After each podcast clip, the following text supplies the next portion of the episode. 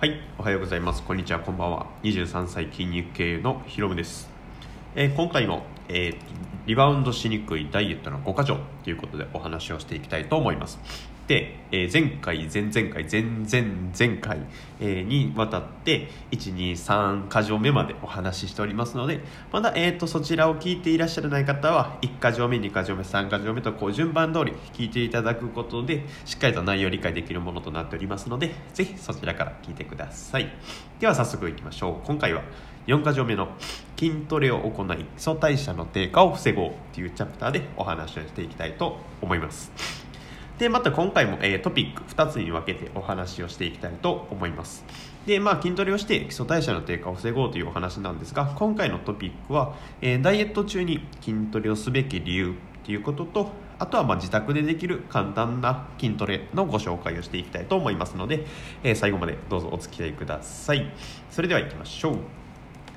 では、えーとまあ、ダイエットをするっていうことはもう、えー、と123箇条目聞いていただいている方は分かると思うんですけど、えー、と摂取するカロリーが、え1日の消費カロリーよりも少なければ、えー痩せていくっていうことになります。で、えーとまあ、カロリーがマイナスになることで、まあ、脂肪も燃えていくんですけど、まあ、脂肪だけじゃなくてやっぱり筋肉の分解も進んでしまう可能性がやっぱり非常に高いんですね。というのも、えー現状維持体重が現状維持のカロリーっていうことは、まあ、体重が増えずも減らずっていうところ増えなかったり減らなかったりするところのカロリーっていうことなんですけどやっぱりこう体重が減ってるっていうことは、まあ、あの材料ですね体を動かすための、えー体を作るための材料が足りてないっていうことなのでもちろんこう蓄えである脂肪が燃えるプラス少しこう筋肉もやっぱり燃ええー分解してしまう可能性があります。で1から3箇条目でもお話ししてはいるんですけど、まあ、筋肉の量っていうのは基礎代謝量に、えー比例するっていうことをお伝えしています。なので筋肉を失うっていうことはどんどんどんどんこう痩せにくい体になってしまうので、まあ、痩せたらこう太りやすくなってしまう体っていうのは多分皆さんこう不本意だと思うので、まあ、しっかりとダイエット中に、えー筋トレをしてまあ、初心者の方だとダイエット中に筋トレをしたら筋肉が増える可能性はあるんですけどほとんどの方は、ま、現状維持できればいい方だと思いますので、まあ、現状維持できるように筋トレを進めていきたいと思います。でまあ、あの筋肉1 k g 失うっていうのは結構、えーっと1ヶ月足らずでこう失ってしまうことはあるんですけど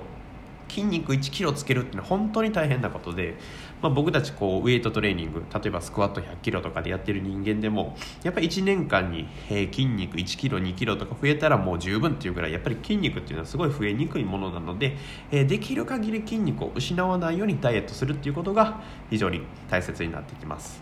でまああの筋肉の、えー、とこう刺激を与えてあげることで体に対して筋肉は必要なもんなんだっていうことを脳にこう指令を送ってあげるだけで筋肉の分解を少し減らすことができますので、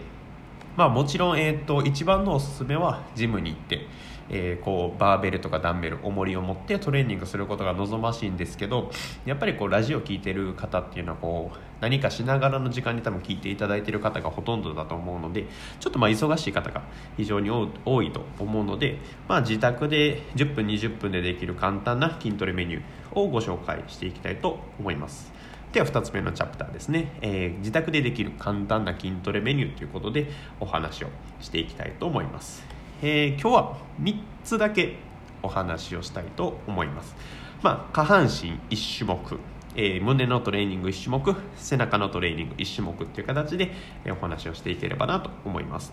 でまああの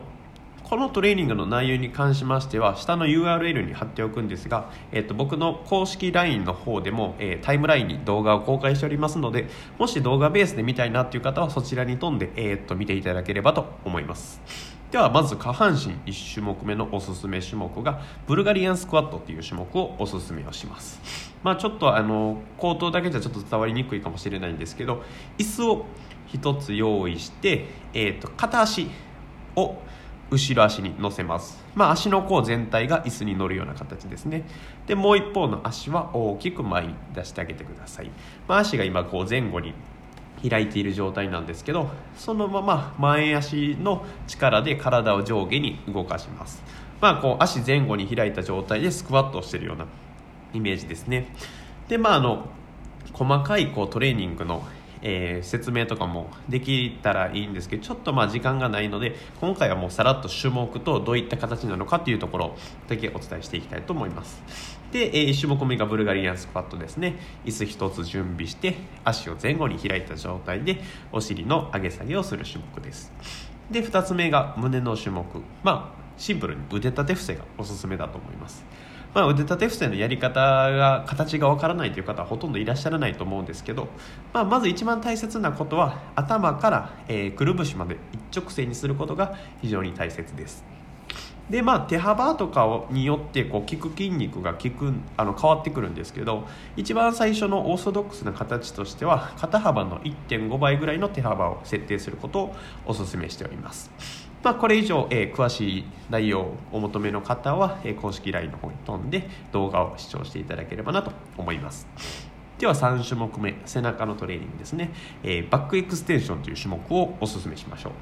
でこれはまああの名前聞くとすごい難しそうなんですけど、えーと、体育の授業。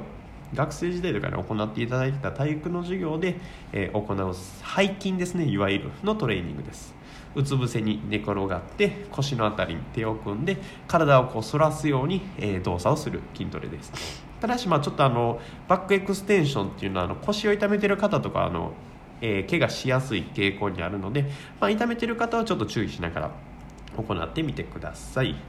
で、えーとまあ、さっきからたびたびお伝えしていますが私の公式 LINE の方ではあの動画ベースでその自宅のトレーニングメニューとかも解説していますのでもしよろしければそちら飛んで、えー、見ていただければと思います。でまああのあくまでこうお忙しい方のために自宅のトレーニングをご紹介してはいるんですがやっぱり一番のおすすめはジムに行ってのトレーニングがおすすめですので、まあ、あの近くにこう24時間ジムとか多分最近すごい増えてきて1ヶ月7000、8000ぐらいで通えるので、まあ、あのトレーニングしていただけると非常にあのトレーナー目線としても嬉しいかなと思います。でまあ、あの何より、えー、前回もお伝えしたように続けることが大切ですのであの、まあ、ジムに行ったからといって例えば1時間2時間トレーニングしないといけないということではなくて例えば、えー、今日は20分だけ頑張ろう。明日も20分だけ頑張ろうと、えー、継続することが大切になってきますので、え無理なく継続できる範囲で頑張っていきましょう。では、えーと、今回の、え内容をさらっと、え振り返っていきたいと思います。まず、えー、と筋トレをして基礎代謝の低下を防ごうということなんですが、えー、まず何でこう筋トレをしないといけないかっていうと、えー、摂取カロリーが消費カロリーよりも増えているため、えー、筋肉の分解が進みやすくなっています。そのため筋肉に刺激を与えて筋肉の分解を防いでいくっていうことをお伝えしました。で2つ目のトピックで自宅でできるトレーニングですね。ブルガリアンスクワットと腕立て伏せ。そしてバックエクステンション。背筋の3種目だけでも、えー、自宅でできればなと思います。あお伝えするの忘れてましたけど大体まあ10回3セットとかできれば、えー、十分だと思いますのでぜひ自宅でもチャレンジをしてみてください。では、えーと、ここまで聞いていただいてありがとうございます。えー、次の、えー、チャプターですね。5箇条目ラストになりますのでぜひまたあの次の2日後か3日後ぐらいの放送を聞いていただければなと思いますのでよろしくお願いいたします。それではこれ以上に終わりたいと思います。じゃあね。